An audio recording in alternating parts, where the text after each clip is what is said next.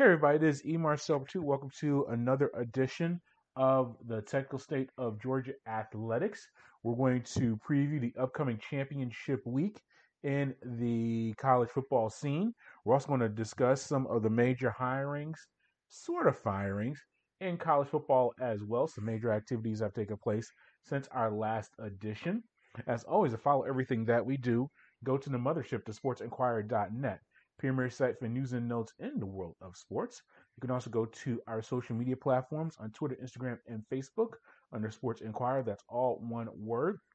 And then finally, head over to our audio and video host, such as YouTube, SoundCloud, Spotify, Anchor, Google Podcasts, and Apple Podcasts. You got to go to either one of those uh, locations, do a search for us, subscribe, and you'll be able to keep track of all that we have going on.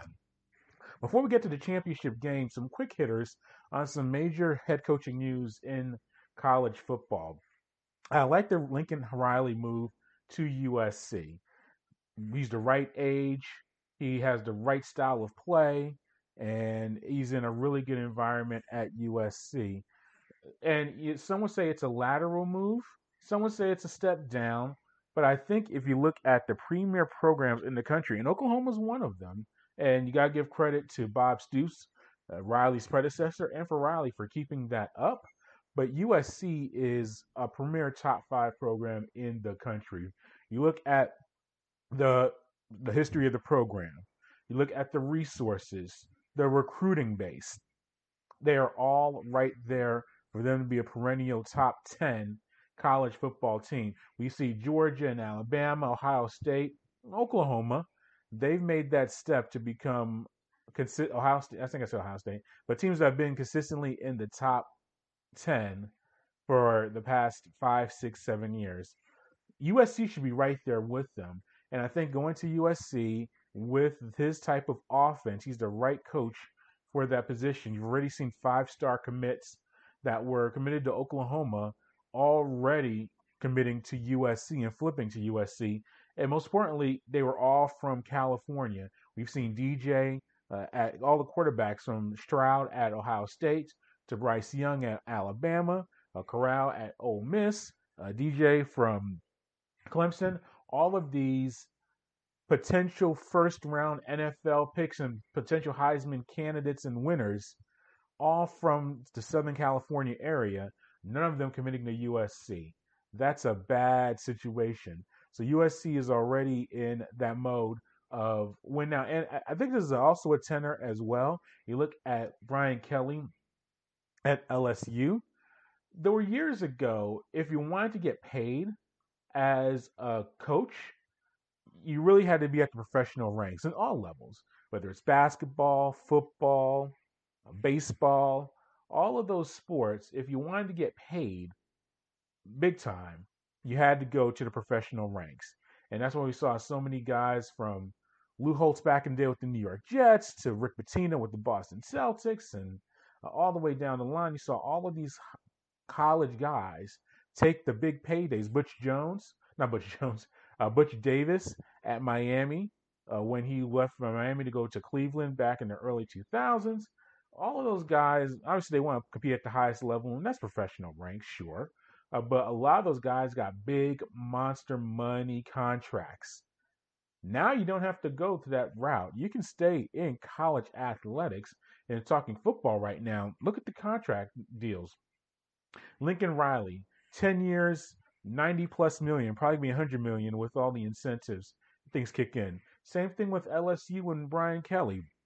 10 year deal, going to be in the probably $10 million range at least. Kirby Smart hasn't signed his extension yet. You know, Nick Saban's probably going to get another uh, kickback money. And Dabo Swinney, he's all three of those guys. Well, Saban and Dabo have won national championships in the past three, four years and you go from Lincoln Riley, who never even played in a cha- uh, championship game, and you have Brian Kelly, who doesn't even have a win in this current format of the playoffs. And those guys are getting G'd up for 10 years and 90 plus million dollars. Dabo and Saban, Kirby Smart, best team in the country right now, they're probably poised to make a run to a national title. all those guys haven't been G'd up yet, and it's coming. Uh, you know, it's just incredible to see the the factors of these guys can stay at the collegiate level and get this large amount of money. And furthermore, in college, you have so much control over your program.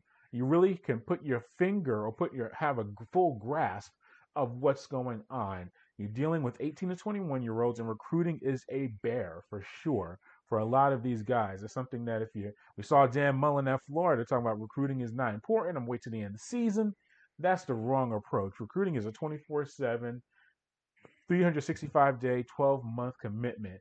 It's a grind, but if you're willing to put that in, like the Sabans and Kirby, who you talk to them, recruiting is just as important, maybe even more important than the X's and O's in the coaching aspect of the game, at least at that, they're at that level. And Lincoln Riley will say the same thing. You've seen the success. Brian Kelly, recruiting struggles at Notre Dame, goes to LSU and goes to that high pool of talent with a school with lower academic requirements. Like I'm not saying LSU is a bad school, but compared to Notre Dame, that's the reality of it.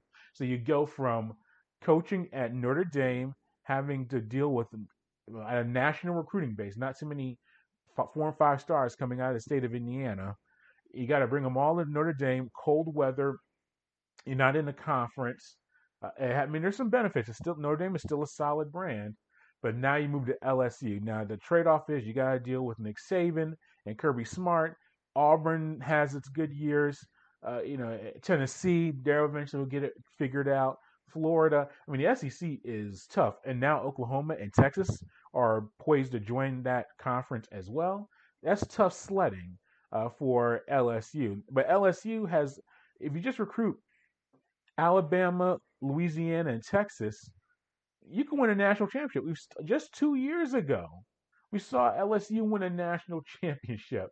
So it's not like it's uh, impossibility. We've seen USC now. Granted, USC was a few, it was longer than you would think, back to the Matt Leinart and Reggie Bush days. But still, we've seen it within the past, you know, 10, 15, you know, 20 years. It's happened. So eh, both those programs are very well.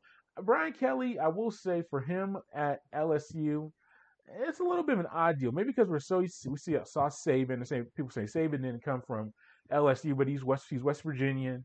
He's got that country vibe. Les Miles is kind of a anomaly. He's a kind of an odd guy. He's from the state of Michigan, of all places. Uh, but you look at Brian Kelly, grew up in the Boston area, Notre Dame, Irish Catholic. We get all those connections. But he was successful at at uh, Cincinnati, successful at uh, Central Michigan. He's had some very successful tenures at a lot of locations. You know, so right now you look at him going to LSU, a culture clash. I don't say culture clash, but it's a, it's a little bit different. But I think he can do a solid job there. I think Riley will be more successful compared to Kelly. Just looking at the landscape, because as I mentioned, all those SEC schools that Kelly's going to have to deal with. I look at the deal with uh, USC. Now, interesting, they play Notre Dame every year, so their biggest every year for the next few years, their toughest contest I'm talking as far as their common, you know, opponents that are to be on the schedule every year are Oregon, which is a good program, but USC can be just as good as Oregon, maybe even better. Oregon is plucking all the Southern California, all the West Coast recruits. USC can do the same exact thing, and then Notre Dame, which, and I like them promoting Freeman to the full-time head coach, defensive coordinator, another young guy, been familiar with the program. Uh, Tommy Rees is staying on as offensive coordinator. So I think Notre Dame will be okay, you know, for the time being. I think that's a solid move. He went there, he knows the program, very familiar with it. And that's something with Notre Dame, it's a different bird. You have to know what to what it means to be a Notre Dame head coach and deal with that. So I think that's a solid move. But I think USC just has less hurdles in front of him and a better recruiting base than Brian Kelly will have at LSU. Now I'm not saying LSU is a bad job, because as I've said, We've seen three different guys within the past 20 years win national championships there Nick Saban, uh, Les Miles, and Ed Orgeron. So it can be done. You know, so it's not impossible for it to take place, but it's just a lot you have to go through to get to uh, that level. Just some other hit, some news and notes from college football. Head coaches Billy Napier, new head coach at Florida. We've covered Louisiana Lafayette the past few years with our Sun Belt coverage with Georgia State. Louisiana is a solid program he built there. Uh, got them to 10 win seasons for the first time in their history and or first time in a long time. I think that's a solid move him going to Florida. I really thought that Napier should have been in the running for the LSU job. Now I heard that it was they, didn't even approach Napier. Maybe they thought it'd be subservient to LSU would be. They thought they were too good to go to the Louisiana Lafayette head coach for their new position. But Napier, extensive experience, assistant under Nick Saban, success with if you can recruit and do well at Lafayette, you're gonna do very good at LSU. You're ready. You're in that area. Uh, so if, I, I think that's a good head coaching position at Florida for him. The biggest thing in Florida, you just have to get the talent in there and recruit. Mullen had his quirks, a lot of them, but one of his, his biggest issue was not bringing in the talent. As I've said before, and I'll say it again, if you have a, there's no reason for you to have a sorry program if you're based in the state of California, Texas, Florida, Georgia, Ohio, Pennsylvania. You get the idea of what I'm saying. You should never, and if you're the flagship programs, if you're Florida, a Florida State, or Miami, you should never have a losing season. I'm sorry. There's just no excuse for that. Same thing with Georgia and Georgia Tech with those programs in, in this state. We're based in Atlanta, Georgia. We see the radius of talent that's around in this area. That should not happen. USC should not be having six win seasons ever. A bad season should be seven to eight wins, honestly. That's just the reality of where they are in the, the Pac 12 and their landscape in college football. So Florida getting Napier, that's a very good move. They you just have to recruit the talent in that state and in your border states, whether it's uh, South Carolina, Alabama, Georgia. I get some of the southern Georgia, the south of Georgia talent, where you're closer really to Gainesville than you are to Athens in some ways. Uh, you know, so you have to really look at it in that way. I think that's a solid, you know, move for them. All right, let's get to the championship games that are taking place. We've got about eight minutes left in the show, so we'll do it rapid fire style, uh, real quick. Start off with Western Kentucky facing UTSA San Antonio uh, in the uh, their the CUSA championship game. I'm going to take UTSA, the Roadrunners. The games at the Alamo Dome, they'll win that contest. I think, I would say pretty easily, but I think that the, and it's very interesting, outside of a late loss, the Roadrunners could be undefeated uh, coming into this game, but they have one loss, so we'll see what happens there. I think Utah is going to be very tough for Oregon. You know what, Utah, you're going to get physicality on both lines of scrimmage. Uh, it might be Kyle Whittingham's. I don't know if it'd be his final game because it probably, probably have the bowl game, but they're the speculation this could be a retirement uh, game for him, so they're going to be motivated for that. But I think Oregon finds a way to win this contest and uh, gets their the Pac-12 championship. Baylor and Oklahoma State, wide open affair. I can see either team winning. This potential letdown with Oklahoma State, big win over Oklahoma last week. Have to come down from that, go to Texas, go to Jerry World and uh, at AT&T Stadium and face Baylor and Baylor's a very tough team as well, 10 and 2 record. I think Oklahoma State does pull it out because I think defensively they could do enough to limit Baylor. Uh, but there's very interesting to see what happens there with that. Kent State faces Northern Illinois. I'm not too familiar with these two teams. I mean, I know, I know it's the MAC championship game. Uh, I'll take Kent State. I'll take the Golden Flashes to win that contest. Utah State faces San Diego State. Aztecs 11 and 1 on the season, Mountain West Championship game. I'm going with the Aztecs. They've been the best team in that conference the entire year, and uh, we'll go from there. This is a fun game. Unfortunately, it happens the same time as Alabama and Georgia. But as I said, I covered Sun Belt Conference, and we do a lot with Georgia State. Appalachian State makes the trip to Lafayette, Louisiana, for the the, the Sun Belt Championship game against the Raging Cajuns. I think that the Cajuns win this contest when they're home. So I think with uh, with Lewis, their quarterback, they're going to put up a good amount of points in this contest. Now, App State's a tricky team as well, uh, very good on uh, both sides of the ball, but I think Louisiana pulls out the victory. Cincinnati faces uh, Houston in the in their championship game. You got to figure Cincinnati keeps it rolling, and I think Luke Fickell It's interesting because he didn't go to he didn't go to Notre Dame. That was a big rumor that that'd be a potential case. I think they they want to solidify their spot in the playoff. If they win this game, they're going to be in the playoffs.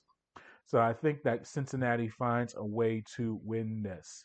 Uh, Pittsburgh faces Wake Forest in the ACC championship game. This is a fun contest as well. Yes, it's, it's probably the there's no Florida State in it. There's no Clemson. It's been the Clemson Invitational the past few years in the ACC championship game. No Miami. Uh, you know, no one of those marquee programs that you think of. But both these teams have had very good seasons, both ten and two on the year. I'm gonna take Pittsburgh to win this contest. Better quarterback and uh, yeah, Pickett, and I think overall you'll see the the Panthers come out with the victory. Michigan faces Iowa in the Big Ten championship game. Similar to Oklahoma State, you worry about a little bit of a letdown from Michigan. They're number two in the nation right now. Big win over Ohio State, first time that they defeated Ohio State in six game, six contest. First win for Jim Harbaugh as the Michigan head coach against Ohio State. Huge victory there. They're at home. You saw them storm the field. Now they got to take a deep breath and travel down to Indy for a championship game against a very solid Iowa team that's 10 and 2 on the season. I still think Michigan wins this contest. It's not going to be pretty. I think they're not going to look as good as they may have it did against Ohio State because all that the letdown factor in Iowa tends to make you play ugly games. But you look at Michigan strong on the defensive line. I think they'll be able to control the lines of scrimmage and get grind out a you know 30 to 27 type win, maybe even lower scoring than that.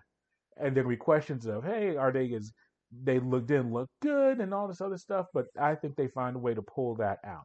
And then finally, the game of the day: Alabama and Georgia in the SEC championship game here in Atlanta, Georgia.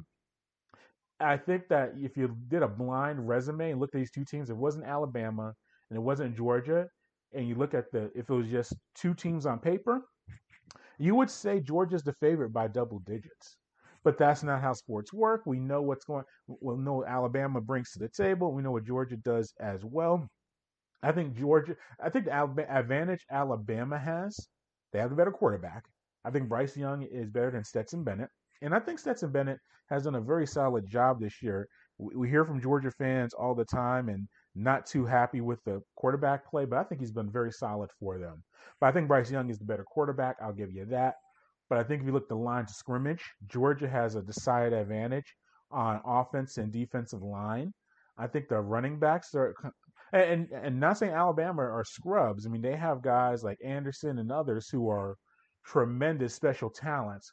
But I think you look at Alabama's defense is is not the strongest defense that they've had uh, compared to previous years. I mean, I know the standard's very high. It's still a very good defense, but not to the standards that we've seen in the past. I think Georgia grinds out a victory. They it's very competitive, very close throughout. But I think in the fourth quarter, Georgia has a seven point lead, able to run the ball, uh, play keep away from Bryce Young, and emerge with a 10 point victory uh, to win the SEC championship. And that's our preview of the upcoming games on champ- conference championship week and some coaching thoughts. Thanks for listening to our show.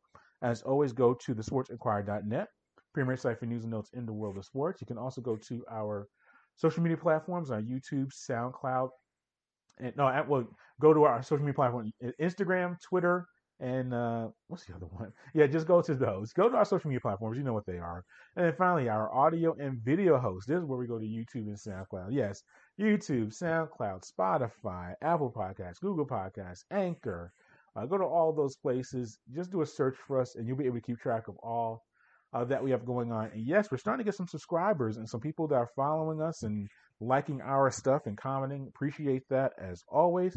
So you are actually listening to these parts, the beginning and the end, as far as how to follow everything that we do. That's greatly appreciated. Much uh, love to you. And I think we'll do a show probably on. Uh, well, this by the way, we're doing this on December third, which is Friday probably do a show on December 5th or 6th after all of the championship games and we actually know where some of these bowls matchups are going to be. So keep track of that on our site and all of our platforms. Until next time, good fight, good night, and be safe.